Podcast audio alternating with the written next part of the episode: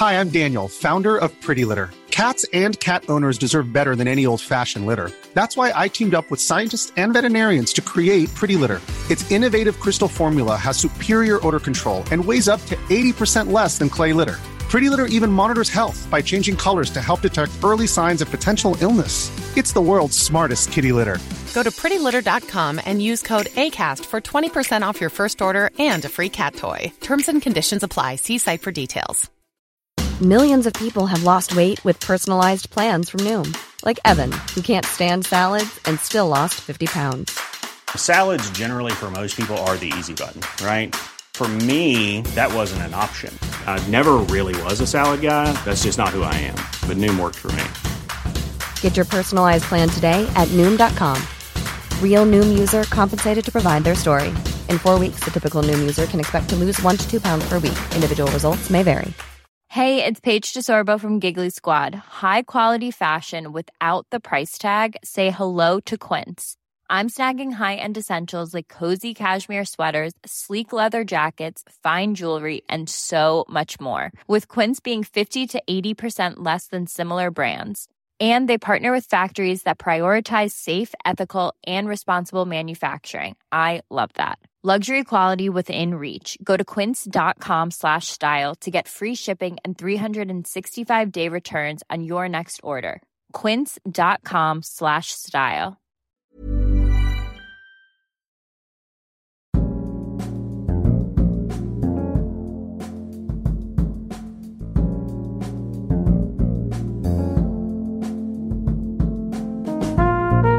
Välkommen till Dekonstruktiv kritik. Jag heter Aron Flam. Avsnittets gäst är Ledarsidornas chefredaktör Johan Westerholm. Vi kommer tala om Johan Westerholms nya bok Islamismen i Sverige. Det är en mycket viktig bok. Men först vill jag tacka dig som donerar via Patreon, Paypal, Bitcoin eller Swish 0768 943737 0768 943737. Du är en kapitalistisk hjälte och utan dig hade det varit svårt att göra så mycket som har gjorts i dekonstruktiv kritik. Alla sätt att donera pengar på finns också i beskrivningen av avsnittet oavsett vilken plattform du lyssnar på. Det kommer komma ut fler avsnitt från resan till Los Angeles och för dig som vill finns också t-shirts och annat på hemsidan aronflam.com där du också kan köpa boken Det här är en svensk tiger. Gör gärna det. Läs den för dess egen skull men också för att den kompletterar Johan Westerholms Islamismen i Sverige som vi ska tala om i det här avsnittet. Det här avsnittet skulle kunna kallas för Ultimate Johan Westerholm. Johan har gästat dekonstruktiv kritik många gånger tidigare och mycket av det som avhandlas i det här avsnittet har avhandlats på ett eller annat sätt förut. Men nu har Johan färdigställt boken. Jag har läst den. Det är skrämmande läsning. För det är en sak att höra Johan berätta om ett enskilt fall han har bevakat, en helt annan att höra honom lägga ihop massor med fall under massor av år i en sammanhängande och sammanhållen följd. Det här är en sån bok du bör läsa för att förstå tiden du lever i. Den är faktiskt nödvändig skulle jag säga. Den är också förtjänstfullt lättläst, nästan överpedagogisk i sin enkelhet, men jag låter istället Johan förklara varför den har blivit som den har blivit. Njut. Välkommen tillbaka till Dar all dekonstruktiv kritik, Johan Westerholm. Tack Aron. Dar all, ja, jo. Den, ja, men harb betyder ju tvivel. Ja. ja, mm. ja. Mm. Det, och det är väl Och det, är väl ja. det. det. Ja. Ja. ja. Så, ehm, vilken bok du har skrivit. Tack.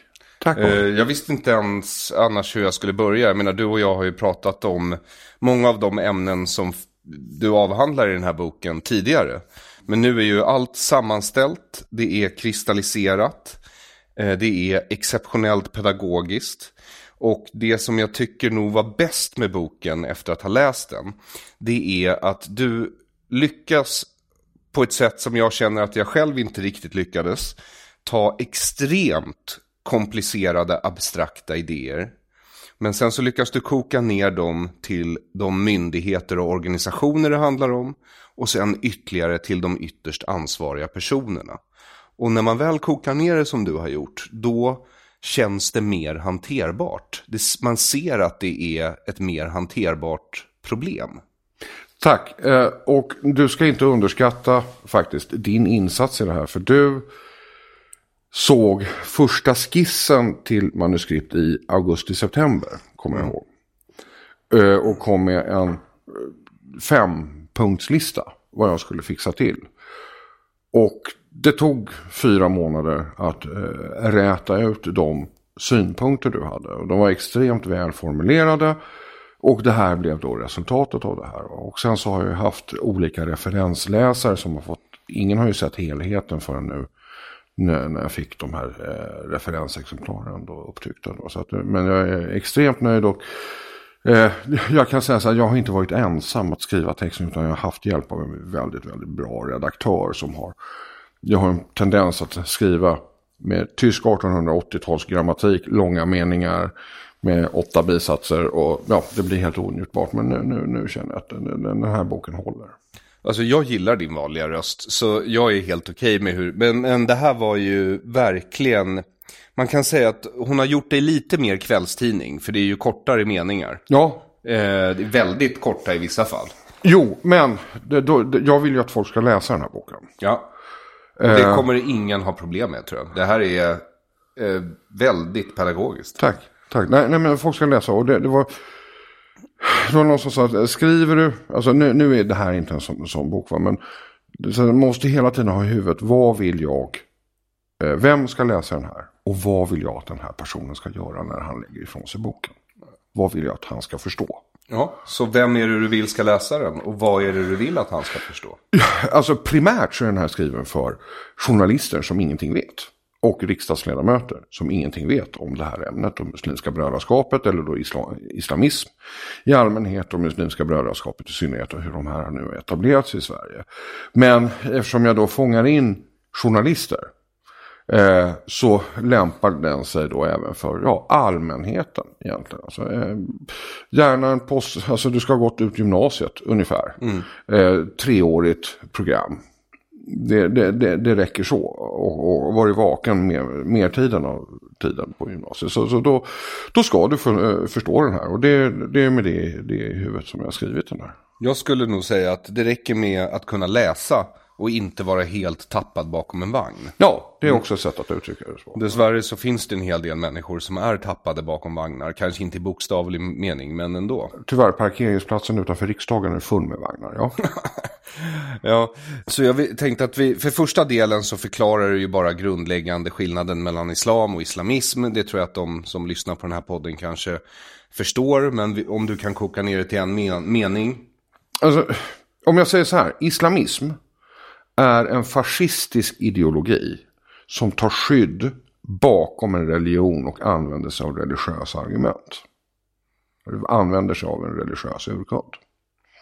Det är islamism. Eh, Maimuna Abdullahi, som då eh, eh, en av talespersonerna från, från eh, Muslimska mä eh, mänskliga rättighetskommittén, MMRK, hon säger att islamister, hon är ju själv islamist enligt min mening. Eh, islamister det är muslimer som har gått och blivit politiska. Eh, islamismen är en politisk sekt. Vågar jag påstå. Och den är fascistisk till sin natur. Varför? Eh, du, människan blir fri genom eh, total underkastelse. Eh, den är, eh, eh, och det är väldigt tydligt när vi kommer in då på det, det avsnitt som behandlar, eh, jag, tar ett, jag gör några exempel, jag gör eh, ett aktuellt exempel, det är slöjdebatten i Sverige. Va? Eh, och då lyfter jag fram hur Muslimska brödraskapet i USA eh, har tagit fram ett eh, enormt alltså, eh, underlag för varför är slöjan alltså tvingande för, för kvinnor och vad är det den symboliserar. Och i sitt underlag så har man kommit fram till att kvinnans frihet den, den kan, kan, hon bara uppnå genom att underkasta sig mannens vilja fullt ut. Och, och, och eh, att det hon tar på sig ansvaret för mannens sexualitet och annat. Och, men det är totala underkastelse övrigt. Och det, då blir kvinnan fri. Och vi har sett det förut. Eh, I nazismen mm. har vi sett det. Eh, alltså motsvarande argumentation. Och den här argumentationen som då eh, den amerikanska organisationen tog fram. Den översattes sen eh, på bekostnad, alltså det var ju till och med så att studieförbundet Ibn Rushd bekostade översättningen av det materialet och det finns då på svenska. Och, så, eh, och det är då bland annat hänvisat till det underlaget i boken och hur man resonerar i det här. och det här är ju så att säga, det är här den fascistiska alltså, ådran kommer fram i islamismen väldigt mycket. Men, men och det finns ju också då eh, annat som då förenar eh, islamismen med kommunismen. Och, och den alltså, renodlade fascismen. Då. Ja, vad har jag skrivit upp här? Um, kollektivistiska ideologier båda ja, två. Båda som två. kräver underkastelse. Ja, underkastelse för, alltså individen blir bara fri om den underkastar sig kollektivets vilja. Tron på stark centralmakt. Yes, elitis, ja, eh, stark centralmakt, elitistiskt parti, alltså elitistiska partier. Det är kanske bara max 10% som är fullvärdiga medlemmar, resten ska bara lyda och genom då underkastelse då till den här lilla eliten så blir man fri. Och det är alltså samma struktur som i eh, alltså NSDAP, det eh, alltså tyska nazistpartiet, det är samma som det sovjetiska kommunistpartiet, alltså samma praktik, alltså strukturer. och Tittar man sen, sen, sen närmare på, och nu, nu hoppar vi lite av an, men... Det är ingen alltså, fara, jag har ett långt manus med frågor här. Ja, ja. Nej, men hoppa, alltså, hoppar vi över då sen till hur, hur de här organisationerna ser ut. Då, även fast det kommunistiska partiet i eh, Sovjetkommunistiska partiet var ju, så att säga, det var ett organisationsschema och alltihopa det där. Och en, man kan säga en juridisk person då. Man kan säga så att Muslimska brödraskapet har exakt samma struktur. Eh, och, eh, alltså i sin, fast i en nätverksorganisation istället. Så att man har den minsta Eh, komponenten det är då det som kallas för familj. Då, men det är ju bara män då, som ingår i dessa familjer. Då. Och det är fyra, fem personer och de träffas på minst en gång i veckan. För att, så att säga, garantera varandras eh, renlevnad egentligen. Det är, alltså de, det är ett angiverisystem också eh, inbyggt i hela, hela partistrukturen eller då den här muslimska brödraskapsstrukturen. Att du då anger då de bröder som visar att de börjar bli otrogna eller de tappar tron på den rätta vägen. Så att det finns enorma likheter där och det är som du beskriver och jag försöker beskriva också. Eh, den här kopplingen, alltså det finns ju kommunicerande kärnor Eh, Hassan al-Banna byggde upp eh, Muslimska brödraskapet i Egypten då, så hade han så att säga, täta kontakter med, med nazister och då även då sen då stormuftin i Jerusalem som, som också hade alltså, direkta möten med Hitler och samarbetade då eh, genom att bygga upp den här brigaden då i, på Balkan då. Och Eh, man ser hur de har influerat varandra, de har smittat av eh, smittat varandra då, i både organisationsutbildning och ideologi. Ja, ingen av dem gillar ju ränta och banksystemet heller. Eh, nej, det, nej, men det är som du säger, det är kollektivistiska ekonomier. Mm. Och det är individens eh, ansvar att kollektivet ska må bra då hela tiden. Och det är så människan blir fri. Tillfredsställt kollektivet så blir du fri. Ja, det låter Arbeit, som en, macht, frei, Exakt, ja. en självmotsägelse. Men, men ehm, mm. så för medlem kan man bli i MB? Medlem kan du bli MB. Men det är inte en organisation per se? Nej, alltså man kan, kan kalla sig så här en, en det är lite grann, det är svårt att, det är, de säger själva MB att de hålls ihop av den gemensamma kraften i den religiösa uttolkningen. Då. Och, eh, men man har ändå då gjort en, så att säga, en process för att bli medlem. Och det är då fem steg som jag då beskriver i boken. Då. Och det, för här finns inte återgivet i speciellt många andra, inte ens internationellt finns det här återgivet. Hur den här rekryteringsprocessen eh, ser ut. Och man kan ju likna den, och det här är ju, är ju faktiskt inget nytt. Alltså det här är ju då, man kan likna den med, med Hells Angels eh, rekryteringsprocess. Och det var ju faktiskt min första idé till omslag. Du, du, sen så kom du på en bättre idé, men min grundidé det var ju då att ha Muslimska brödraskapets logga på en skinnväst på ryggen. Mm. Och sen så då med Muslim Brotherhood och sen så ett MB då fast då med grön ruta istället för röd eh, ruta. Jag vet inte vad som hade varit farligast för dig. Eh, det omslag jag faktiskt kom på eller det du ville ha? Jag, jag, jag gjorde faktiskt så att eh, jag tog kontakt med HA. Jag tog kontakt med Hells Angels och skickade över skissen då. Och fick tillbaka ett svar, jag ska inte säga vem i HA, men, men jag fick tillbaka ett svar. Du vill bara ha ett krig, du vill inte ha ett krig med oss också.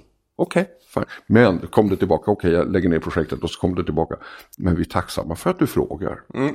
okej, okay, vad trevligt. det var ju liksom artigt i alla fall. Ja. De, är ju inte otrevliga de där killarna. Men det var, ja, jag, jag var, jag var så säga, bara några centimeter. Men det var innan jag ringde dig då. För att min idé föll här. Liksom. Ja, det är, ja, jag är glad att det blev det omslag. Ja, Kanske det var, är det glad, jag vet inte. Det, nej, det, det här var, är en lite läskig bok kan man säga som du har skrivit. Ja, men det var Love at first sight med, med omslaget. Och det, det omslaget, det, alltså bara när du, för jag var inte riktigt klar med ideologidelen när du kom med idén.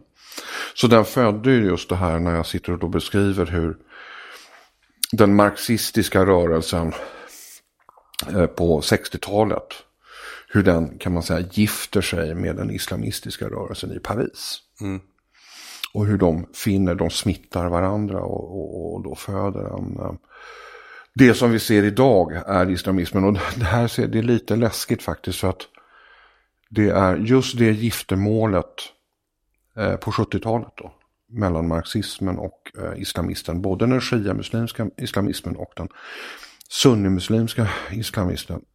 Den har nu utvecklat en sådan kraft så att islamismen står över eh, den teologiska uttolkningen sunni respektive shia.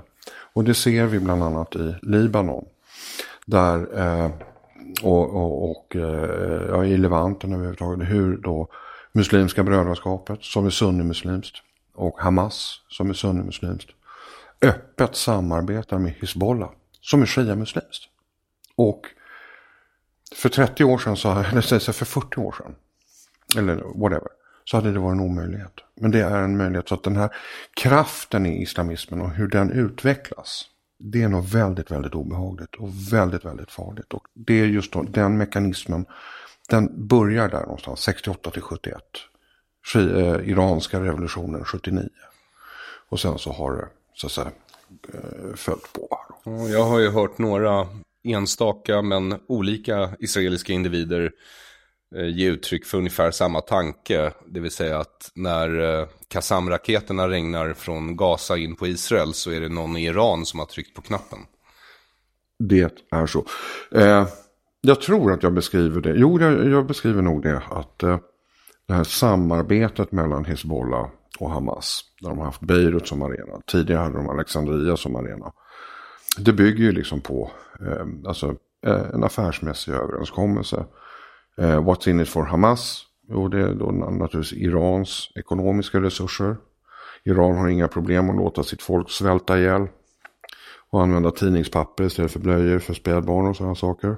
Och Hizbollah är beroende av eh, faktiskt, och vilket då jag försöker beskriva i boken, Muslimska brödraskapets extremt goda organisatoriska förmåga och eh, styrkan i dess varumärke. Jo, därför att islamister kommer, alltså man kan väl säga så här, efter att ha läst din bok så blir det ju rätt tydligt att de har samma slutmål men de har olika metod. Mm. Så kan man säga. Ja. Muslimska brödraskapet förespråkar inte öppet våld. Nej, eh, Muslimska brödraskapet och det här bottnar ju då i eh, Yusuf al-Qaradawi. Ursäkta namedroppingen nu, men, men bara för att... Vem var han? Han, han, var, han är. Yusuf al-Qaradawi är idag Muslimska brödraskapets andlige ledare. Han bor i Qatar efter att Egypten har sparkat ut honom.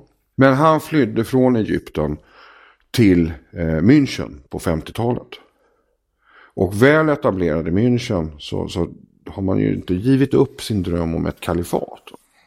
Men han upptäcker ju då att Europa är ett öppet samhälle med hög tillit. Även Tyskland då på 50-talet. Hög tillitsfaktor och öppet. En utmärkt miljö för en så att säga, islamistisk rörelse att etablera sig i, frodas i och börja kräva särrättigheter och skapa enklaver och på sikt eh, skapa ett kalifat fast med fredliga medel, det vill säga arbeta från insidan. Med demokratiska instrument men även genom utomparlamentariska metoder. Och det var han som så att säga, formade den tanken där i München på 50-talet. Och det var där det började så att säga, i, i den här västetableringen om man uttrycker så. Den började i München på 50-talet. Så Munir Avad Tarif al-Sayed Issa och Ahmed Kadan. Vilka var de? Det är, eller ja, en var och två är. Jag säger att Issa han är död nu. Det är svenska eh, medlemmar i eh, Muslimska brödraskapet på olika nivåer. De har nått olika nivåer i, i den här hierarkin, den här femstegsmodellen som jag beskriver vad den innebär. Eh, man kan, och de, eh, det som är gemensamt för de här, det är det att de antingen har de blivit dömda för terrorbrott eller också har de nu som Tarif al-Sedi, så han är död, han dog eh, som eh, eh, var nere då, nu i Syrien, i Idlib, för al-Nusra-fronten. Eh, och al-Nusra-fronten, det är al-Qaida.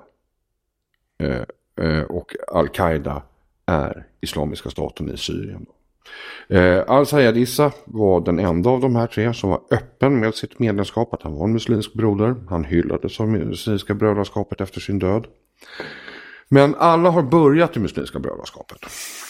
Och glidit över gränsen till det våldsbejakande eh, eh, formen av islamism. Det vill säga Islamiska staten, Al-Qaida, eh, Boko Haram, alltså nu är inte Boko Haram någon av de här som de här, men, men det finns ju då våldstillämpande. Eh, och eftersom de här rörelserna delar ideologi och de delar också politiskt mål. Vad de inte delar, det är metoden. Men det finns mekanismer och nu tänker inte jag sälja ut just det beskrivningen. Varför är, finns det ingenting som håller emot det här? Då kommer vi till bland annat Aman-budskapet. Just det. Och Aman-budskapet är ju då eh, de åtta stora rättslärarna i islam. Eh, har kommit överens vid ett möte i Amman 2004. Att inte fördöma varandra, bekämpa varandra eller kritisera varandra. Ammanbudskapets eh, uppkomst var ju då för att kungen av Jordanien Eh, som är då eh, av det hashemitiska kungahuset. Det här är alltså en detalj som är väldigt, helt avgörande. Eh, han tog ett initiativ i alla fall för att han, han såg ju då blodspillan i Iran-Irak-kriget och att nu när muslimer bekämpade varandra.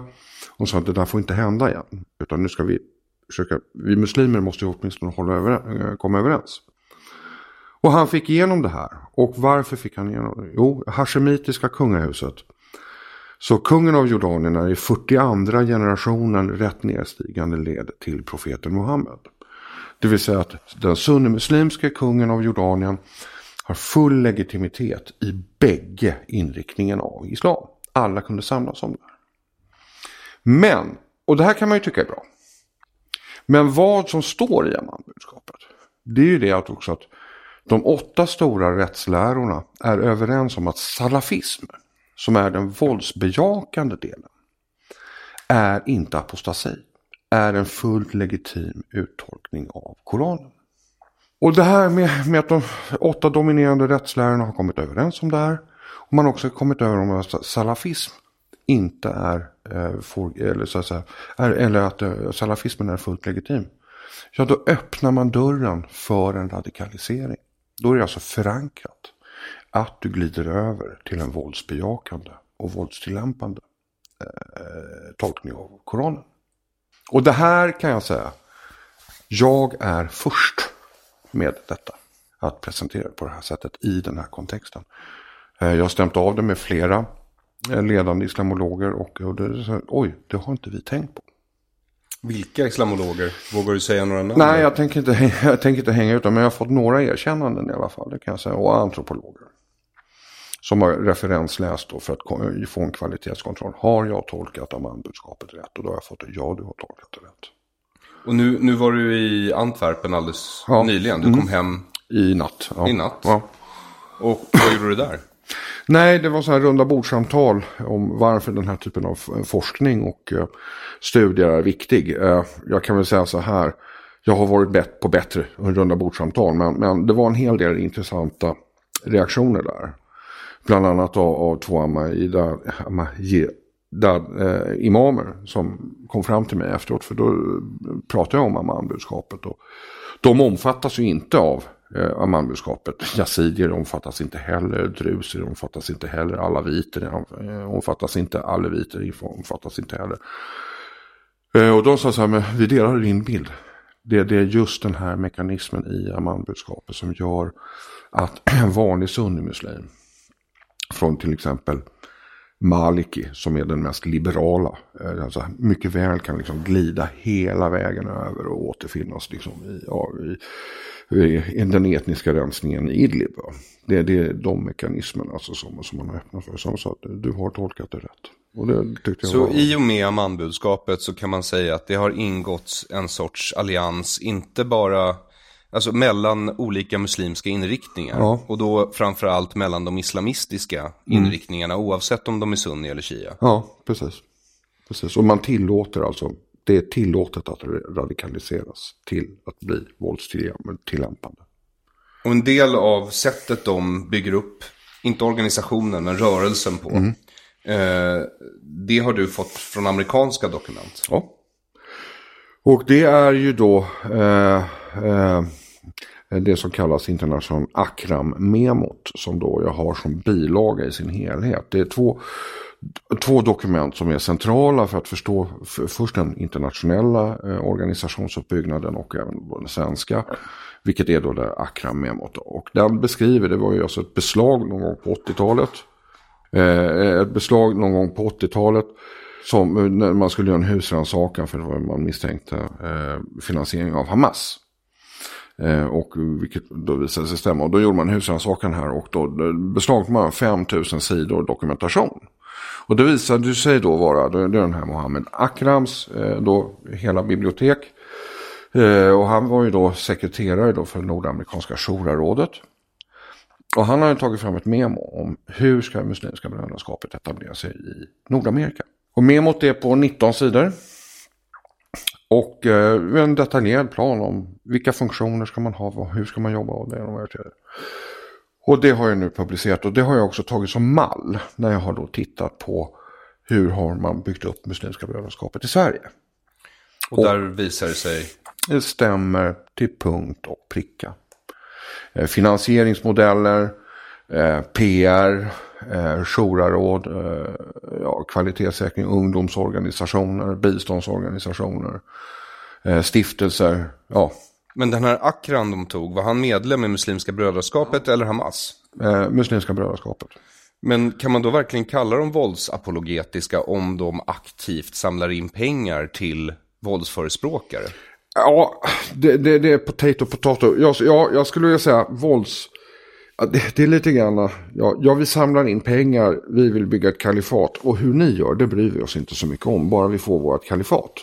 Så är, man, man, kan alltså, kalla dem för extremt eh, våldsapologetiska? Extremt våldsamma, alltså ja, överseende, alltså ja, apologeter, överseende, ja det skulle man, ja extremt skulle man kunna kalla det för. För att det är alltså, om vi då tittar, om vi backar då till den svenska kontexten.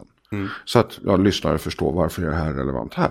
Vi ser ju då när, när Eh, eh, när, när, vi pratar om, om, drar tillbaka klockan till 20, eh, 2014, Almedalsveckan 2014, när Mehmet Kaplan, som sen blev eh, bostads och it-minister, eh, och eh, Rashid Musa i Almedalen, sa att jag menar de här som åkte ner till Syrien och visade sig våldtog yazidiska flickor, kastade mm. homosexuella från huset. Ja, det var bara engagerade ungdomar. Alltså, ja. det, det, det, ingenting om metoder för att man delar mål och, mål och ideologi. Och eh, så att det är relevant att titta på det här sättet. Det, det, det här är, och den nordamerikanska där Akram-memot, Mohammed Akram memo, det, det har varit fullständigt centralt för att liksom förstå hur det svenska nätverket ser ut. Eh, för det är liksom, det här är en tillämpning av, nu drar vi tillbaka klockan till 1950-talet. Yusuf al-Qaradavis mycket, mycket grova beskrivning hur det ska gå till. Det konkretiserades i Nordamerika. Man tog fram det här Akram-memot. Eh, eh, och sen så har man då exporterat det här över då till eh, Sverige. Och Sverige ligger väldigt, väldigt långt fram. Sverige och Storbritannien ligger väldigt, väldigt långt fram i den här typen av organisationsuppbyggnad. Tyskland ligger långt fram. Frankrike ligger också långt fram. Alltså Muslimska brödraskapet är Frankrike, Tyskland och Storbritannien har det visat sig. Och om vi då tittar på att det finns eh, Rashid Musa då, ordförande för Sveriges eh, unga muslimer. Han inte har, nu längre va? Eh, han har inte mig veterligen officiellt avgått i alla fall. Okay.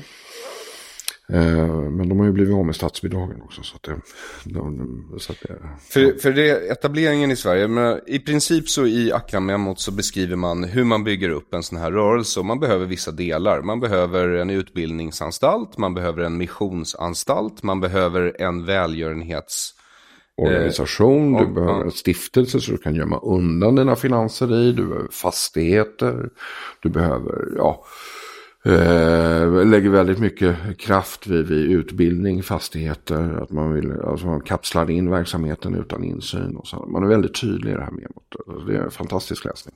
Eh, det, det, måste jag säga att det var.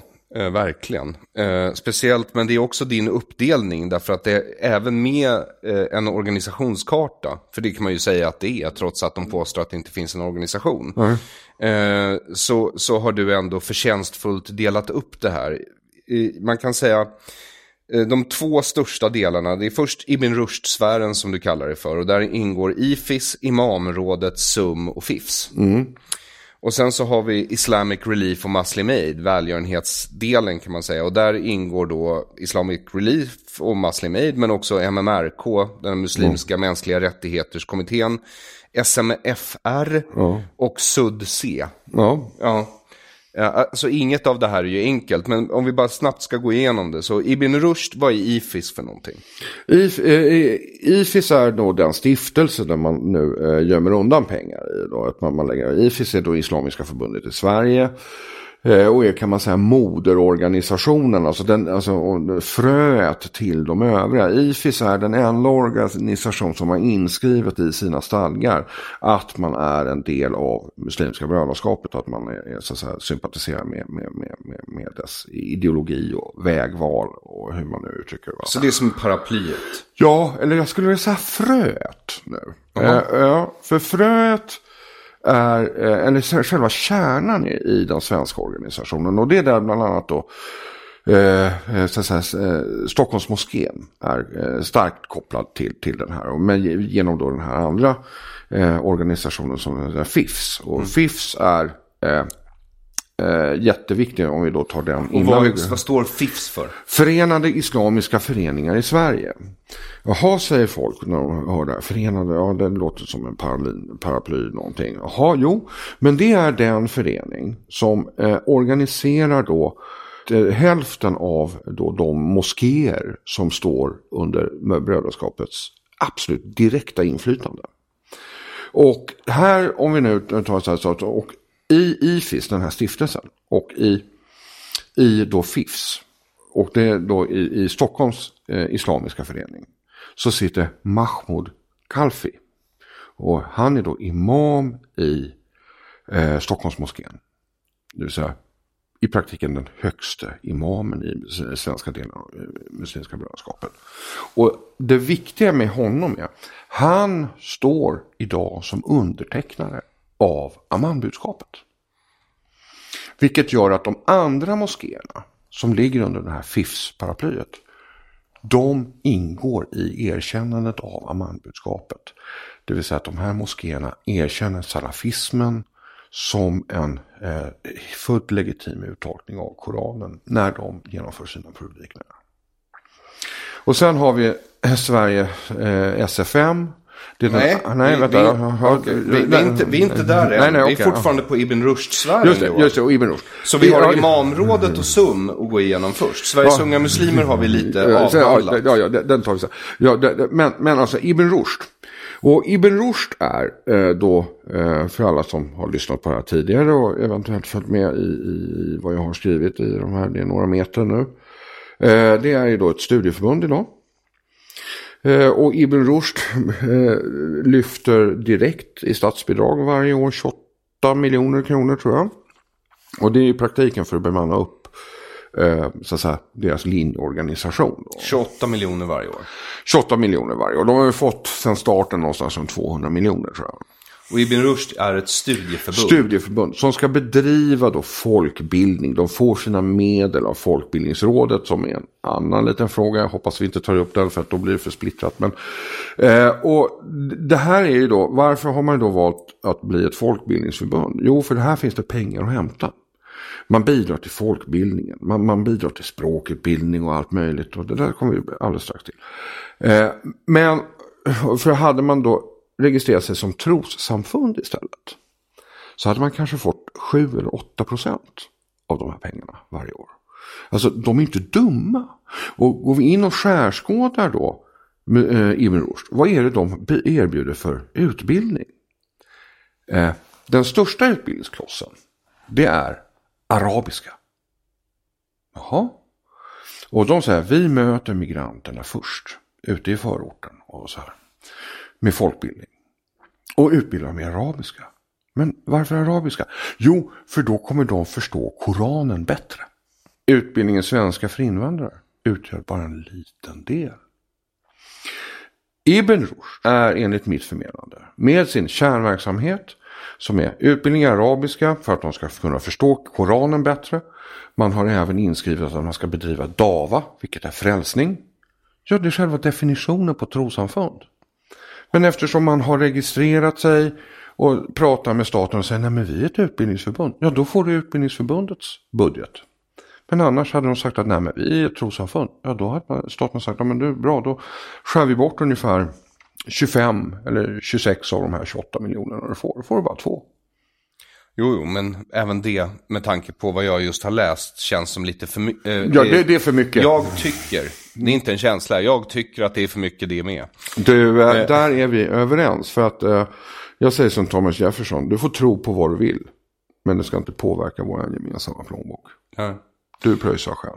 Eh, det tycker jag låter som det vettigaste. Men vi har imamrådet också ingår i, i Ibn Rushd-sfären. Ja, imamrådet, det är Sveriges imamråd. Och det, det är ju då, eh, där kan man säga att ja, det, det, imamrådet är ju då, ligger ju då, de ska ju då komma överens med gemensamma korantolkningar och, och, och, och i viss mån också utfärda fatvor i de fallen som, som, som, det är aktuellt. Nu får ju vi vanliga människor, vi får ju inte eh, reda på vilka fatwas som, som eventuellt utfärdas. Men, och det är ju eh, också står under direkt kontroll av de här. De här, de här hänger ihop, det är, liksom, det är personunioner, du återfinns. Vi kommer till det ja. Johan, du mm. behöver inte oroa dig. Mm. Mm. För eh, den andra delen då på den islamistiska sidan av mm. det här äktenskapet mellan socialism och mm. Eh, islamism.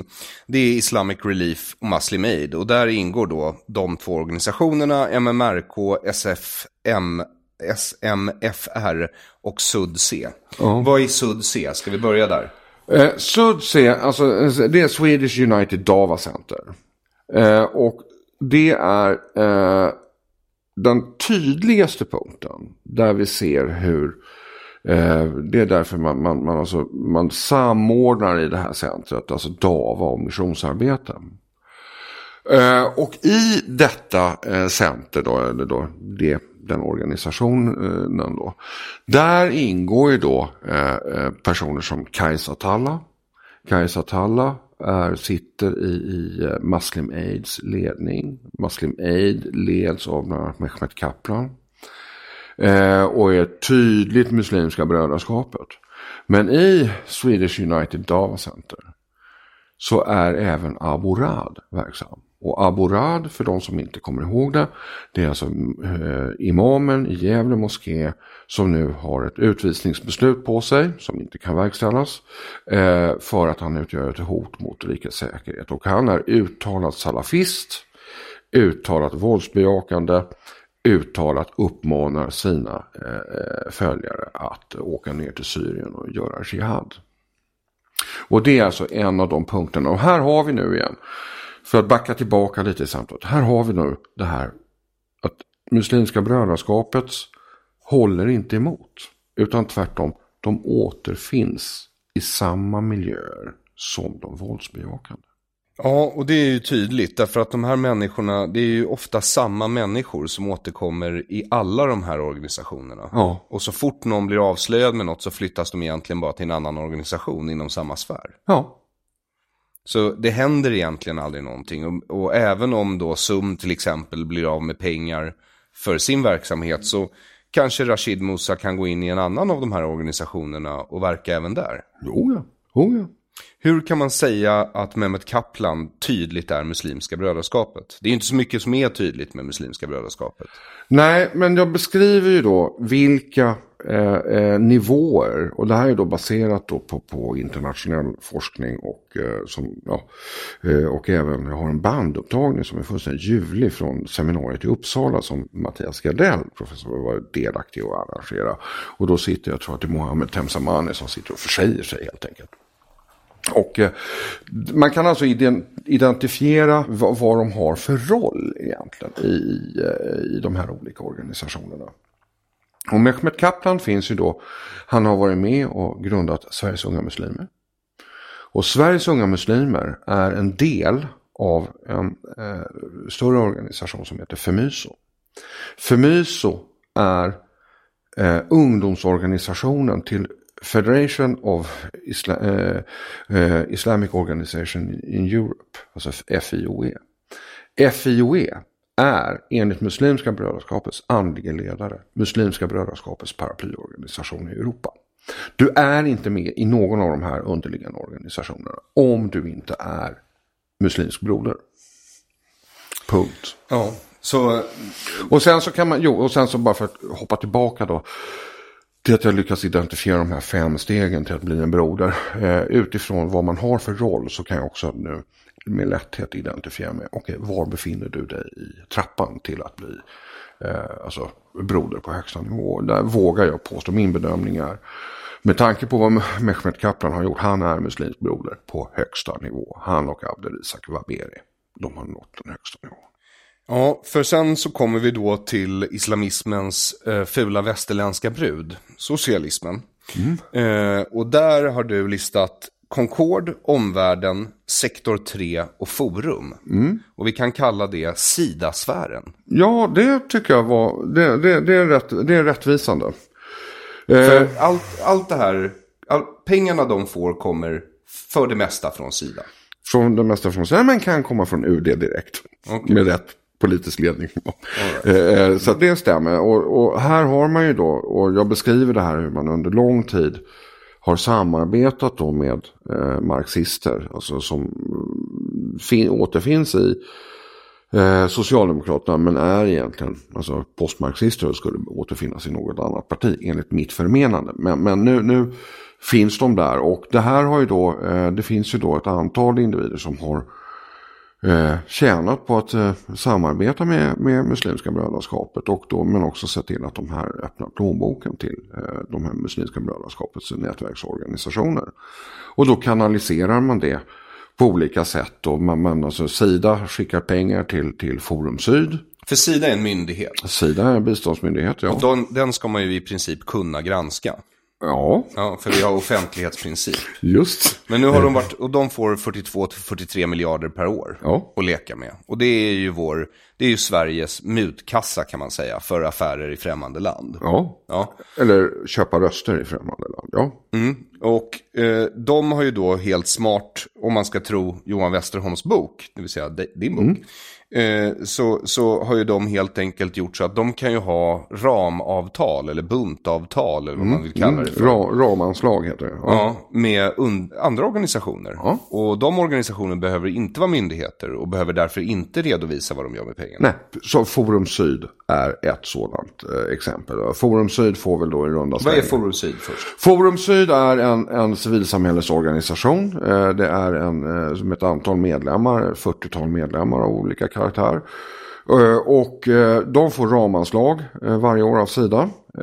Det vill säga de man så att eh, Sida eh, pytsar ut några hundra miljoner per år eh, och säger att man gör någonting av det där.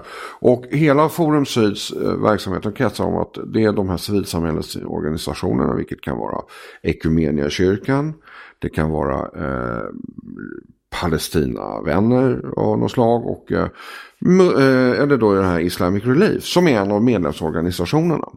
Och de kan av Forum Syd söka då eh, pengar, vilket de också får, Eh, för biståndsprojekt eller projekt som inte eh, de annars skulle kunna söka för från Sida. Som, alltså projekt som inte uppfyller då de krav som Sida ställer. Va? Och det här är ett sätt, man, man, kan säga så här när jag pratar med mina polare eh, så säga, som sitter i andra länder och, och jobbar med, med motsvarande saker som jag gör fast de har lite andra olika roller. De säger att det är allmänt känt att Forum Syd, det är liksom svenska UDs Black Ops. Där kör de ut pengar till sånt som man inte vill ska synas alltför väl. För att i och med att Forum Syd är en ideell förening så lyder den inte under offentlighetsprincipen. Så det går inte att granska. Sida är också jättesvårt att granska. Eh, för du säger ja, offentlighetsprincip, myndighet. Men mycket av eh, Sidas verksamhet eh, faller också under utrikessekretess. Bland annat så är det sketsvårt, ursäkta uttrycket, att granska det. Alltså 2017 så helt plötsligt så återupplivar Sverige ett, eh, eh, att börja betala ut biståndspengar till Zimbabwe. Eh, och beslutade då att eh, liksom vi ska ja, betala dem en och en halv miljard för något otroligt luddigt demokratiprojekt. Eh, och frågar du mig vad de pengarna var för, det var det att Robert Mugabe fick en och en halv miljard för att de skulle rösta på Sverige inför eh, säkerhetsrådskandidaturen. Jag är fullständigt övertygad. För det där demokratiprojektet, alltså det som har presenterats, det är bara blaj. Eh, jag kan vare sig bekräfta eller förneka de uppgifterna för det är ju omöjligt att kolla. Nej, men Precis, det är omöjligt att kolla. vem är det som styr Sida idag? Ja, det är Karin Jämtin. Ja, så där har vi ett namn i alla fall. Ja, alltså hon återfinns ju i boken. Och det, alltså Karin Jämtin eh, Eh, är medlem i Trosolidaritet. Enligt egna uppgifter till mig. Hon har sagt och berättat för mig en gång i tiden att hon var med där. Eh, hon var också när hon var biståndsminister 2006, alltså sossarna förlorade, den sista rådgivaren hon anställde. Det var Peter Weiderud, ordförande i Trosolidaritet. Och vad gjorde Peter Weiderud sen? Ja, han, eh, till att börja med så var det han som fick det här eh, avtalet med, med eh, Sveriges Muslimska Råd att liksom få vingar. Eh, Det Socialdemokraterna. här är avtalet från 90-talet om Från 90-talet. integrering Mm, av ja. den Och- islamistiska miljön i Sverige och Socialdemokraterna. Mm, och det avtalet finns också ska jag säga som bilaga för det är centralt i hela resonemanget. Och jag måste leverera det tryckt, i tryckt form. Alltså för det har aldrig tidigare publicerats annat än på webben. Så det är därför jag lägger det nu i pappersformatet. Va? Så nu finns allting där för evig tid på Kungliga biblioteket och Riksarkivet. De kommer inte undan nu. Det hoppas jag. Vi fortsätter. Vi plöjer på här. Ja, ja, vi plöjer på. Eh, nej, sen så Peter Weiderud efter det så, så eh, han var ju då ordförande för Trosolidaritet fram till 2015. Eh, eh, då han, och då han, han ändå med under den tiden att han tyckte det var helt i sin ordning att eh, socialdemokratiska muslimer hatade homosexuella. För att ja, de hade ju inte kommit lika långt i sin demokratiska evolution. Så att det där fick eh, övriga sossar överseende med att det fanns homofoba och antisemitiska muslimer. Som medlemmar. Han har en så överslätande inställning till Ja, de mindre... Ja, min, Alltså, ja, Det är lite grann de låga förväntningarnas rasism faktiskt över det hela. Va? det är ett skolexempel skulle jag Ja. säga. Eh, men sen så blev han, eh, och det beskriver jag i boken, han, han blev då direktor för Svenska institutet i Alexandria. Som lades ner under dramatiska former sommaren 2018 tror jag. Jo. Ja, kan stämma. Ja, jo 2018 han skriver boken. Alltså, helt plötsligt så poppar han upp i Stockholm. Och eh, han är nu, eh, sen Margot Wallström, han hade lite så här till, hans chefsförordnande gick ju ut 2019 då och sen så fick han lite förlängt något projektarbete och sen så. Men det var inte, han skulle ju varit kvar i Alexandria i Egypten. Han skulle varit kvar i Alexandria. Så någonting hände ju där. Någonting hände i Alexandria och när jag kontaktar UD och frågar vad var det som hände. Så säger UD och Peter Weiderud är i Stockholm och de har skickat ner en ny direktor för att lägga ner hela institutet och frågar men varför gör ni det här? Nej men vi eh, har försökt förhandla med hyrorna med Fastighetsverket. Och det blir för högt så att vi, vi, vi lägger ner nu. Eh, men det var en direkt lögn. Eh, för jag ringer Fastighetsverket sen. För, och sen så begär jag ut, ja, men, begär jag ut eh, hyresavtalet då av UD. Och de vägrar med hänvisar till utrikessekretess. Eh, men då vände jag mig till Fastighetsverket istället och de skickade ju över avtalet till mig. Varpå då det framgår med all önskvärd tydlighet att det där avtalet det förhandlades då redan 2015, ett femårsavtal. Så det skulle ju löpt ut i år först egentligen. Ja, det, det, det, lokalerna står tomma. Svenska skattebetalare betalar Så för du och jag skulle kunna ta semester i Egypten nu i och, Alexandria? och checka in. Och, ja, Ja. Den går, löper ut nu 20 februari. Så den löper ut, och då får betalar vi skynda oss på. Ja, men då betalar, eh, alltså, och då har då byggnaden stått tom i 18 månader. Men skattebetalarna har betalat då några miljoner för att det ska stå. Och han lämnar då eh, 20, sommaren 2018, dyker han upp i Stockholm. Eh, rätt oklart, det är ingen som vill säga varför. Men han tar med sig en rad med kontakter eh, som han har skapat nere i Egypten.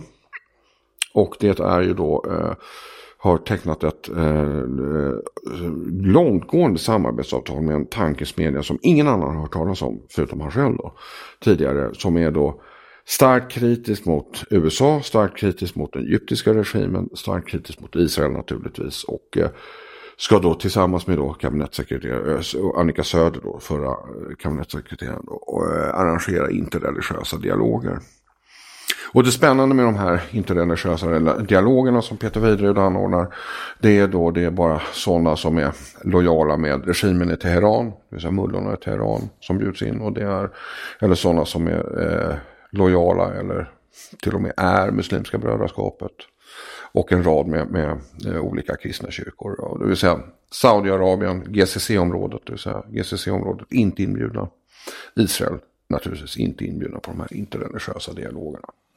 Peter Weiderud har också, vilket framgår i boken, eh, agerat för att flytta hela antiterrorarbetet från MSB, från eh, eller forskningen kring antiterrorism från Säpo och lägga det under UD istället. Då, för att han tycker att alla andra har så spänd attityd till det här med, med jihadister och islamister. Och eh, han kritiserar i ett PM, jag publicerar utdrag ur också, att det är en stark kritik mot den tyska och holländska underrättelsetjänsten. För att han tycker de är, de är alldeles för ja, spända inför detta. en mer laid back attityd tycker jag man ska ha till islamister. Ja, vi kanske är för spända, men han har ju en för avslappnad attityd. Eh, För ska vi lägga upp det tidsmässigt så är det ju så här. Han åker ner dit efter att eh, Mohammed Morsi har blivit president i Egypten. Premiärminister. Ja, precis. men han har hunnit bli avsatt här. Men så det, är lite, det, det väger lite för att han... Men, men Muslimska brödraskapet kontrollerar ett kort tag hela Egypten. Yes. Ett enormt nordafrikanskt land. Ja. Ja. Eh, och i anslutning till det så kan Peter Weiderud åka ner. Ja. Ja, och bli chef för det här institutet. Men sen så kommer ju Al-Sisi, som inte är kompis med Muslimska brödraskapet. Nej. Nej, och då måste ju Peter Weiderud åka hem igen. Ja, men det tar ju några år för att det, det, det, det tar ju lite tid här. Och det här, nu är det här en egen gissning. Det är att man så säga, hade inte kunnat rycka hem Peter Weiderud så här rakt av. Utan då hade det blivit ganska genomsnittligt. Då- Eller också det så att hade han rapporterat hem. Nej, men jag kan lösa min uppgift ändå här nerifrån. Tills egyptierna blir skitsura. Och i mer eller mindre förklarar honom att eh, du är någon grata.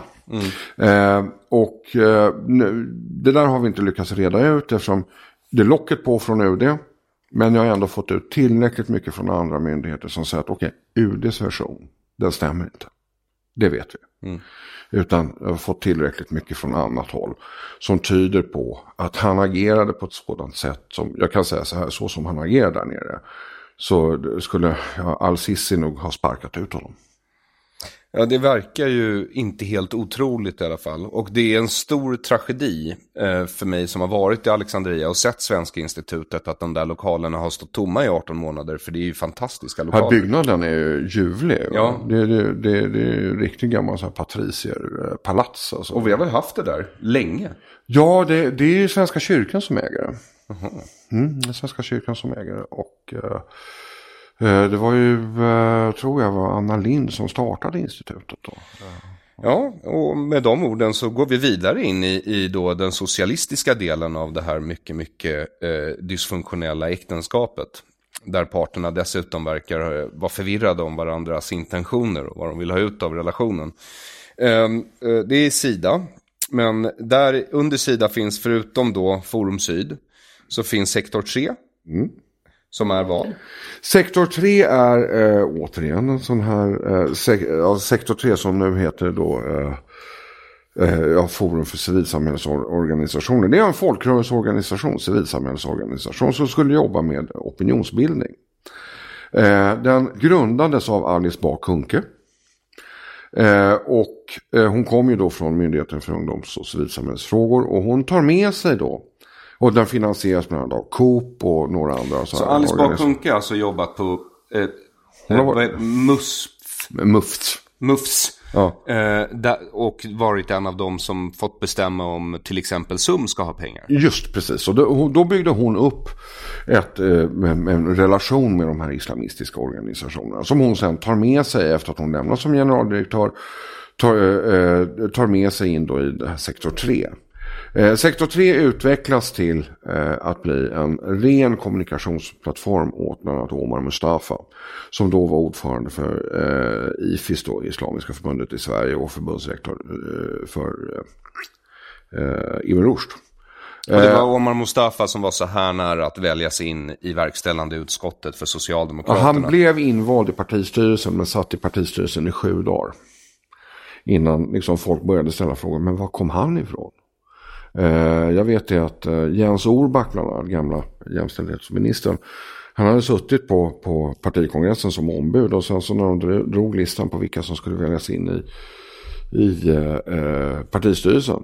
Och då, då jag och för Stockholms arbetarkommun Omar Mustafa och där sitter Jens Orback för då, man kan tycka, ha sina synpunkter på Jens Orback, men som ombud för Stockholms arbetarkommun. Och så, men vem fan är det? Säger han rakt ut. Jag har aldrig hört talas om karln. Eh, men om vi hoppar då tillbaka till sektor 3. Sektor 3 blir alltså en ren kommunikationsplattform för, för eh, den här sfären. Då. One size fits all seems like a good idea for clothes until you try them on. Same goes for healthcare. That's why United Healthcare offers flexible, budget-friendly coverage for medical, vision, dental and more. Learn more at uh1.com. Hey, I'm Ryan Reynolds. At Mint Mobile, we like to do the opposite of what Big Wireless does. They charge you a lot, we charge you a little. So naturally, when they announced they'd be raising their prices due to inflation, we decided to deflate our prices due to not hating you. That's right. We're cutting the price of Mint Unlimited from $30 a month to just $15 a month. Give it a try at mintmobile.com slash switch. $45 upfront for three months plus taxes and fees. Promote for new customers for limited time. Unlimited more than 40 gigabytes per month. Slows. Full terms at mintmobile.com. Den här Iberostsfären. Eh, och där återfinns bland annat eh, eh diakonen, numera diakonen i Equmeniakyrkan, Anna Ardin som eh, projektledare. Eh, och det där går, blir mer och mer tydligt och Alice Bah Kuhnke får mer och mer kritik från styrelsen för den här utvecklingen. Och helt plötsligt, nu kommer jag inte ihåg årtalet men det har du säkert i dina anteckningar. Så helt plötsligt så läggs sektor 3 bara ner. Pang, upplöses i tom luft. Och jag vet att du inte gillar Eh, eh, kooperativa lösningar på det sättet. Va? Men här är det då, det årets hjälte var sannolikt ordförande för Coop. Som helt plötsligt upptäcker att det här, det här är på väg helt åt skogen. Varför ska vi hålla på med det här? Så att Coop tog då beslutet att vi skickar inte in några mer pengar i sektor 3. Och det var på de var tvungna att lägga ner. Och, och Alice Bakunke går därifrån. Hon blir... går därifrån, hon bara försvinner därifrån. Men, men blir kulturminister strax därefter? Ja, nio månader senare. För att hon gjorde en liten så här eh, eh, runda på Ångpanneföreningen då. Satt där som någon form av miljöchef och någonting sånt där. Ja, det... Och så har vi Omvärlden. Ja, Sidas tidning Omvärlden. Eh, det är ju en ren propagandaplattform för eh, de här. Man har ju då Chefredaktören för Omvärlden har ju bland annat eh, velat jämställa eh, Mahmoud Abbas som, som är tydligt är, eh, associerat till brödraskapet på något sätt som med, med Nelson Mandela. Eh, väldigt apologetisk, alltså nästintill antisemitisk också, alltså öppet antisemitisk. Nu såg jag Stefan Löfven Idag ska anamma då IRAs eh, definition på antisemitism och då kan jag bara konstatera att ja, då kommer omvärlden, de kommer få lägga ner sin verksamhet helt enkelt. För att det, det, det, det är väldigt mycket ombud, alltså det, det, det är Muslimska brödraskapets argumentation by proxy. Men har Stefan Löfven godtagit IRAs definition? Ja, han har godtagit, men regeringen har inte ratificerat. Han kommer få problem med det här, jag lovar. Han kommer få jättestora problem. Här. Och så har vi något som heter Concord då, sist av allt. Concord, ja, men för att, eftersom Sida har ju då den här omvärlden. Alltså Sida är den enda myndigheten som har ett explicit eh, uppdrag att bedriva opinion för en generös biståndspolitik. Eh, med folkbildande anslag och så här. Och för det har man bland annat en stor kommunikationsavdelning. Man har tidningen Omvärlden. Men sen har man också tidningen Concord, eller då organisationen Concord. Och Concord är precis som Forum Syd en ideell förening. Som eh, då... Och det betyder att det inte går att granska det den? Går inte jag vill bara lägga till ja, det. Ja, nej, det går inte att granska den. Eh, och den då eh, ska, ja, och ideell förening, jag tycker man en ideell förening ska ju förena, finansieras av sina medlemmar. Mm. Med, bland medlemmarna så hittar vi återigen the usual suspects, det vill säga Islamic Relief återfinns i medlemsförteckningen. Och de får varje år ett ramanslag som eh, de ska sätta sprätt på, på 10 miljoner kronor per år. Eh, och jag har ju då gått in i, gjort djupdykningar, det här framgår inte i boken, men jag har gjort djupdykningar hur det här stora ramanslaget kom till. Och det var på initiativ av Karin Jämtin. Det var inte på initiativ av Concord själva. Så det är Karin Jämtin som har eh, sett till så att det hamnar 10 miljoner. miljontals kronor. Yes, utan egentlig redovisningsskyldighet. Och de ska ju då dr- driva opinion för Agenda 2030 och så att säga, generös eh, migrationspolitik och de ska eh, generös, ja det, det, det är väldigt fluff, fluff, flum, flum. Och inför valrörelsen 2018 så skulle de också bedriva alltså en politisk valrörelse och driva de här frågorna enligt uppdrag då från Sida. Det får man ge våra meningsmotståndare Johan. De är inkompetenta på alla sätt man kan tänka sig utom när det gäller att utverka pengar från det allmänna. Ja, ungefär. Och det är det den här boken handlar om. Eh, lite grann. Hur, hur, man liksom hittar det här. Och tyvärr så... så, så Men när det gäller opinionsarbete, ja. jag vill bara snabbt, för vi har några grejer till som jag ja. vill gå igenom. Ja. Sida har ju omvärlden och man kan väl säga att Ibn Rushd bedriver ju opinionsarbete också. He, nästan hela sfären va? Ja, he, nej men alltså, och det, det, så, om, om vi hoppar av. Det alltså ingår i varje organ, alltså nätverksorganisations uppgift att driva opinion och driva DAVA. Alltså mission och opinion. Har alla, och de som inte har alltså, så muslimer, ja då ska de driva opinion för muslim, alltså islamisternas sak. Så om vi hoppar tillbaka till den islamistiska delen, bara ja. snabbt. Vad är Al Jazeera för någonting? Al Jazeera är en statligt ägd tv-kanal. Eh, så, eh, Svenska staten? Nej, Qatar. Qatar, okay. ja, Qatar. Eh, men det jag är, skojade ja, lite. ja, ja. Jo, nej, men alltså, nej, men det, frågan är relevant. För Al Jazeera tror ju alla, det, det, ja, men det där är väl någonting som arabvärlden, CNN eller BBC eller någonting sånt. Nej, det är det inte. Utan Al Jazeera består av tre ben. Men hela Al Jazeera, det är Muslimska brödraskapets eh, alltså internationella kommunikationsplattform. Eh, och man skiktar budskapen på olika sätt beroende på vilken marknad man, man agerar i. Den engelska, som vi tittar på, och de flesta svenska journalister hämtar nyheter från. Jag har appen. Ja. Mm. Mm. Eh, den är inte så uttalat. Alltså det finns, man, man, man ser småtramp, man, de är väldigt skickliga på att formulera sig. Men går man in i, i Al Jazeera Arabic eller Al Jazeera Plus så är det alltså uttalad propaganda för Muslimska brödraskapet. Uh, Yusuf al-Qaradawi han har sitt eget lilla böneprogram där på fredagar där han sitter och... Jag tyckte att det, var, det verkar vara en konstig slump att han bor i Qatar och att Al Jazeera ligger i Qatar. Det är ingen slump. Nej. Det är ingen slump. Det är absolut ingen slump, vilket framgår i boken också. Så Qatar är en av de här staterna som man kan säga är Muslimska brödraskapet? Qatar är Muslimska brödraskapet, eller Muslimska brödraskapet. Man kan säga så här, Muslimska brödraskapet är Qatar. Man har tagit över Qatar efter att man blev utsparkade från Egypten.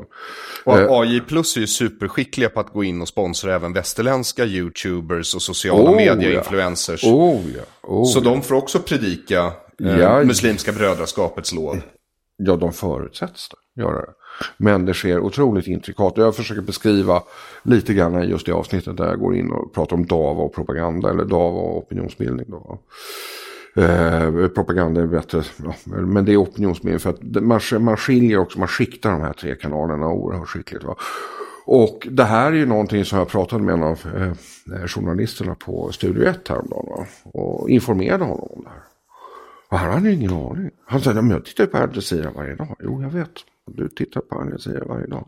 Men har du gjort någon källkritik? Har du, gjort, liksom, har du tittat bakåt? Han jobbar på public service så jag tror inte det ingår i hans eh, yrkesroll att bedriva källkritik. Förlåt. Eh, nej, det tror inte jag heller. Så, Eh, nej, så att, men det avsnittet var faktiskt riktigt roligt att skriva när jag liksom hoppade ner i den tunneln.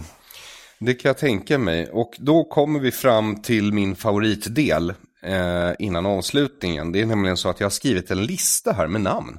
Vissa av namnen har vi berört, men jag tänkte börja med ett citat från eh, din bok direkt. Och det är Palmes pojkar. Ja. Vilka var Palmes pojkar? Ja, Pierre Schori, Jan Eliasson.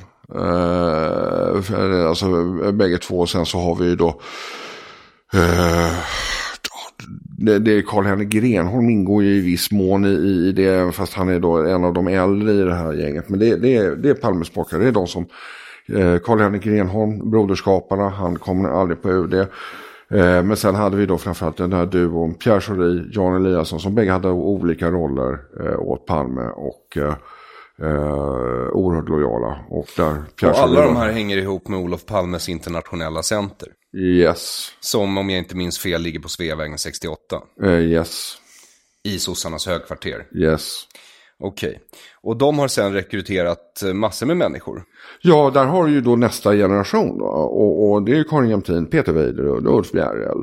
Eh, hela Olof Palme-centret idag, det, det är ju, alltså, ja, det, du, har Margot Wallström, du har Annika Söder. Och sen så då den infrastruktur som de har byggt upp då på UD i form av Dirty Dozen då. Det de som sitter som aktivistiska förment opolitiska tjänstemän. då. Så jag kan säga så här, hela UD i allmänhet och framförallt UD konsulära enheten, konflikthanteringsenheten, FN-enheten, inte minst biståndsenheten. De är marinerade i det där. Ja, ska vi prata lite om eh, Margot Wallströms nya jobb eller? Ja, du får det. Ja, ja, eller... För hon var utrikesminister. Ja, Mm. Och sen så, medans alla andra minskade sina anslag till UNRWA, eller UNRWA. un, UNRWA. Ja, precis, exakt. Det är inte helt lätt Nej, där. Ehm, hon tog våra skattepengar, eh, ökade anslagen till en, till en organisation som alla andra västländer drog tillbaka anslagen ifrån. Och sen avgick hon av familjeskäl för att spendera mer tid med maken. Och nu, eh, bara några månader senare, har hon toppjobb på FN. Där hon får antagligen hundratusentals kronor i månaden helt skattefritt. Hundratusentals kronor. eh, Så hon har mutat sig till ett internationellt toppjobb för våra skattepengar, där hon får betalt Ja, med våra funkar. skattepengar. Ja, det, det är så det funkar. Alltså när Margot Wallström blev någon sån här sändebud under regeringen Reinfeldt.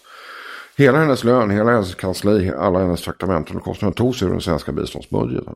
Annars hade det inte blivit någon tjänst. Hur kom jag åt de här pengarna Johan? Börja på UD. Jag tror inte de skulle släppa in mig genom ytterdörren. Ja, jag har faktiskt kommit in. Ja, Ja, en gång, en gång, men, ja. men du är så belevad. Ja, eller det, det, det ramlade ihop med Ibrahim Baylan i dörren. Han såg inte alls lika förtjust ut. Ja, Ulf Bjäreld känns det som att vi har förbegått lite och han står ändå här med namn. Så har du lust att förklara vem Ulf Bjäreld är så att alla bara är på det klara med det? Ulf Bjereld, ordförande för Socialdemokrater i för tro och solidaritet. Han är professor vid Göteborgs universitet i statsvetenskap. Eh, han är också känd eh, Chip to Gaza-aktivist, eh, eh, en av de mest kända. Eh, det är då affischnamn rent ut sagt. Han är gift med eh, eh, Marie Demker som under många år, hon är dekan nere på eh, Göteborgs universitet. Hon var många år då redaktionschef på TT, Tidningens Telegrambyrå. Så, så hon, det där paret, de känner varenda redaktionschef i hela Sverige. Och Ja. personlig relation. Och Ulf Bjäreld genom sin, sitt professorskap och det faktum att han är politiskt, vad ska man säga, connected. Han kontrollerar ju väldigt mycket forskningsanslag. Han Jo, får sitta han och redigera väldigt mycket rapporter. Han har väl med, Han, med, med han, han, han var fram till 2018, nu är han inte längre ordförande för Nämnden för samhällskunskap och humaniora för Vetenskapsrådet som varje år delar ut en halv miljard kronor i forskning. Bland annat så gick det då eh, fyra miljoner kronor för att forska i vilka dofter framkallar rasistiska reaktioner. Mm-hmm. Ja, oh ja, ja. Fick vi något svar på det förut? Eh, jag, jag, väntar på svaret, det ska komma i år tror jag. Eh, sen så bland alltså, pytsade han iväg 8 eller 10 miljoner till Mattias Gardell med hustru Edda Manga för att liksom, forska kring den vite mannens rasism. Det är väldigt mycket sån forskning. Eh, det forskas däremot ingenting under Ulf Bjärrels period i eh, forskning som har forskats kring islamism. Ulf Bjärrel var också den som fick eh, Alice Bah Kunkes uppdrag att utreda statens stöd till trossamfund, miljonbelopp varje år. Och där ville han då att kapsla in hela, då, hela den statsbidragsprocessen i ett religiöst råd då som i slutna rum skulle fördela de här pengarna. Känns lösningen igen, liksom det är Peter Weider, religiösa råd, man ska sitta och prata, ingen vet vad de pratar om och helt plötsligt så skulle då staten då kasta in 80 miljoner eller 20 miljoner per år för de här och dela upp med varandra. Vi har ingen aning om hur de resonerar och det ena. Det är ju um ett enormt arbete du har gjort som spänner över väldigt, väldigt stora fält inom många, många områden. Men jag tycker ändå att du har lyckats få ner det till ett visst antal personer som du dessutom nämner med namn. Vilket gör att man skulle kunna se en lösning om man bara avfinansierar de här människorna och begränsar deras inflytande. Ja, Alltså mitt syfte med boken, det är, då, det, det är egentligen flera. Det, dels så var jag tvungen nu efter, och det är ju egentligen ditt fel med, med det här i en svensk tiger. Jag kände att jag var tvungen, eftersom du och jag pratar så mycket om det här, att jag var tvungen att, liksom, vad är det jag vet egentligen? Vad är det jag kan? Eh, om de här miljöerna. Och för de här, alltså, det här är en svensk tid, de här går ju in i varandra. Eh, och, och, jag tror inte vi behöver jobba allt för mycket för att komplettera med en tredje del faktiskt. För att få dem att hänga ihop en kedja. Eh, och det, det, var ju alltså, jag var tvungen att formulera för mig själv och få ner mellan två pärmar med namnregister och alltihopa. Vad är det jag kan egentligen?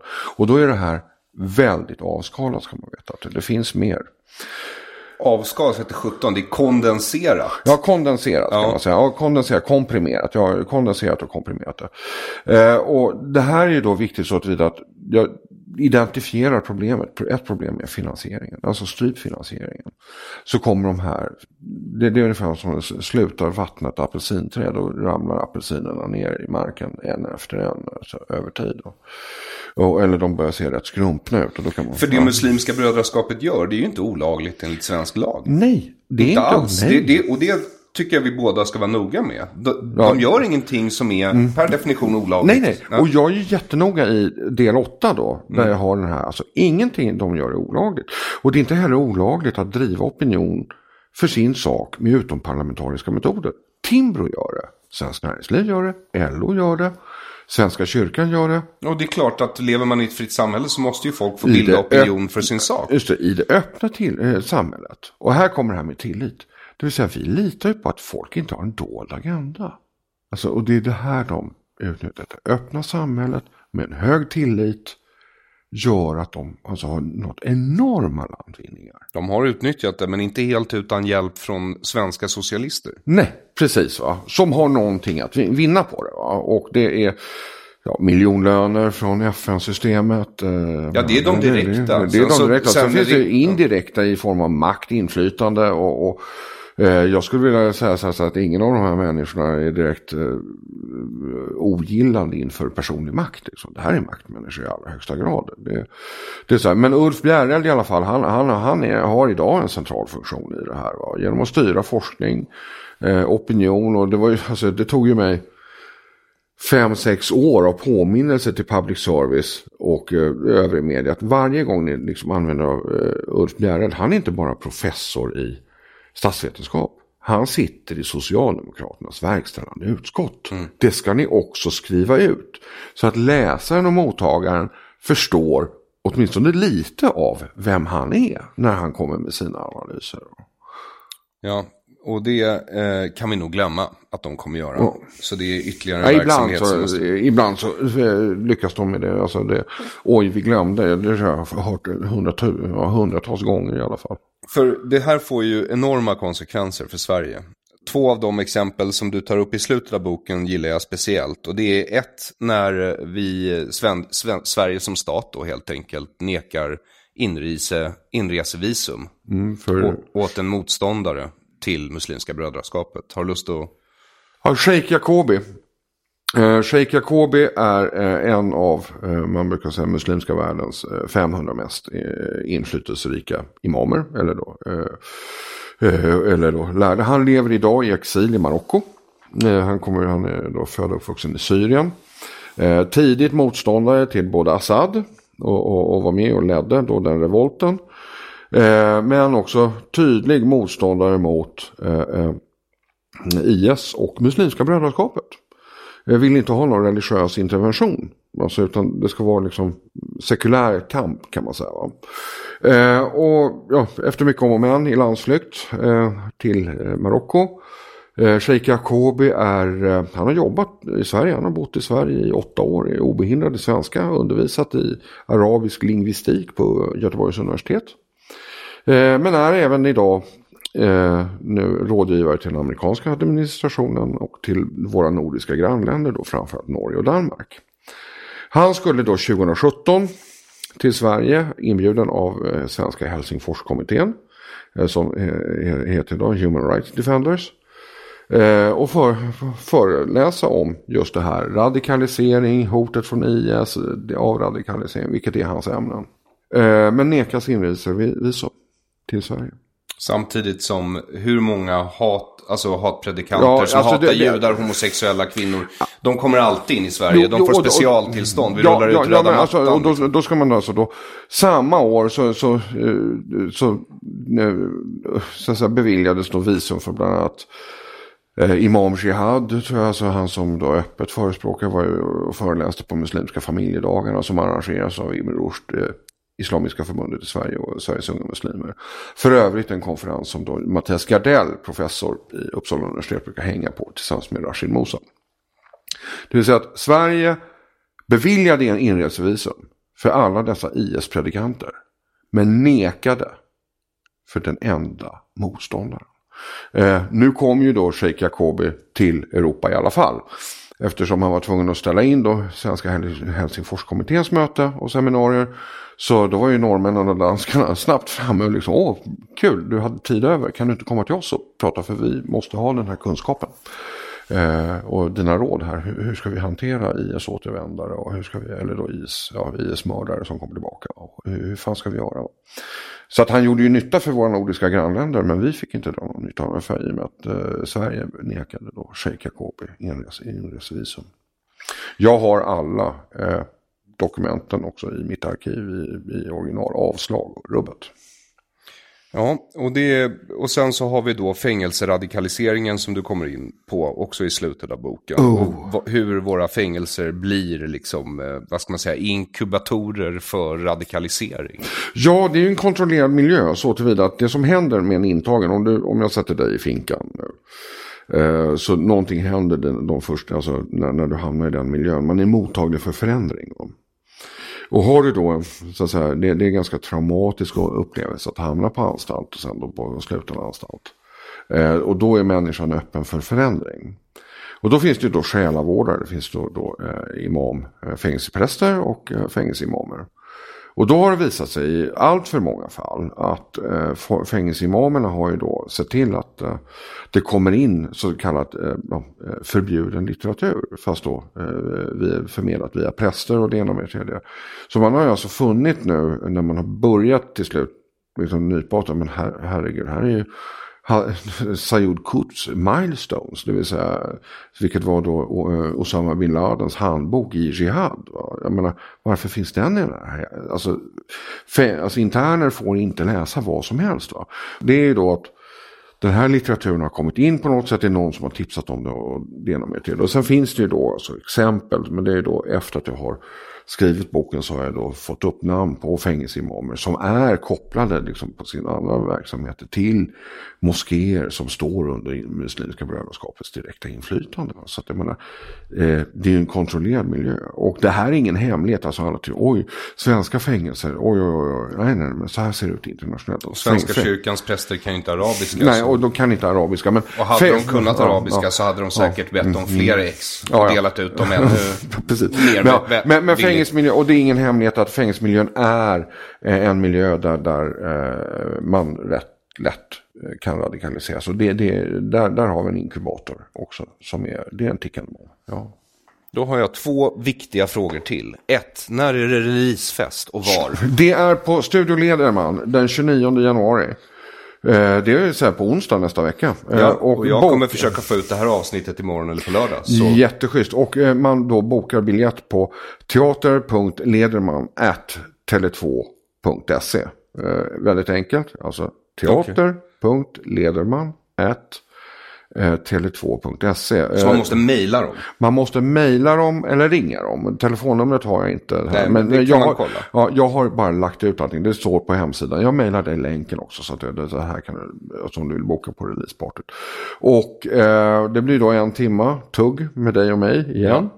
Och det blir skitroligt. Fast nu om din bok. Så Ja, ja. Mm. Jo, jo, men, men sen så ska du och jag göra något annat också. Men det tar vi på en annan podd. Vi ska inte störa det här Nej, just nu. det- så det, vi, vi har ju dessutom redan pratat i en timme och 16 minuter Johan. Så då har vi bara den sista frågan. Var köper man den här boken du har skrivit? Den köper man på bokus.se. Eh, eh, islamismen i Sverige. Och den är ju då... Jag såg bilder på kartongerna. Så att eh, kartongerna kommer till eh, Stockholm och eh, centrallagret på måndag. Och den blir alltså beställningsbar från och med onsdag. Den 29. Det glädjer mig att höra. Då har jag inget annat att säga än tack så jättemycket för att du återigen gästade Dekonstruktiv kritik Johan Westerholm. Ja, tack Aron. Och du, det här blir bara roligare och roligare. Eller läskigare och läskigare. Ja, det, jag, tänker, jag har faktiskt packat upp min gamla störtkruka, det vill säga eh, stålhjälm från försvar, min tid i Försvarsmakten. Mest på kul för att liksom sätta i studion hemma. Jag har inte ens en sån här gammal Jofa-hjälm så. Ja, ja, ja. spaps. Okej, tack.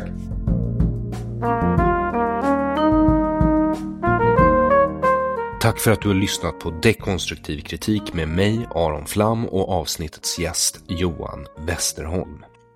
Jag hoppas att du fått en klar bild av vad Johans bok handlar om och varför det är viktig läsning.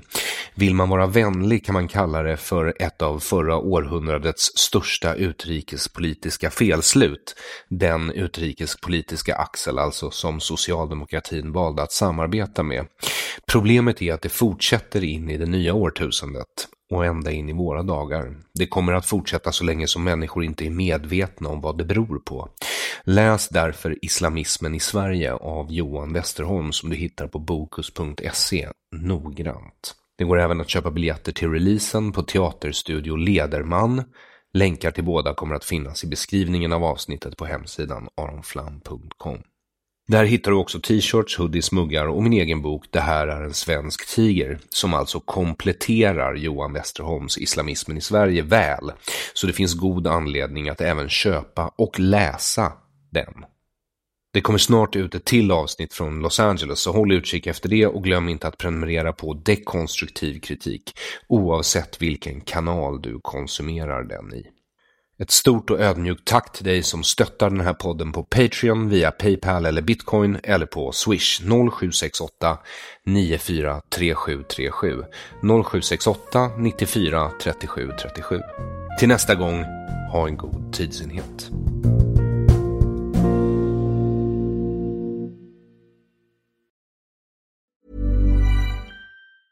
Hey, it's Danny Pellegrino from Everything Iconic. Ready to upgrade your style game without blowing your budget?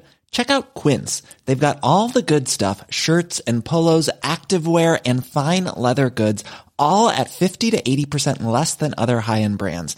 And the best part? They're all about safe, ethical, and responsible manufacturing. Get that luxury vibe without the luxury price tag. Hit up quince.com slash upgrade for free shipping and 365 day returns on your next order. That's quince.com slash upgrade.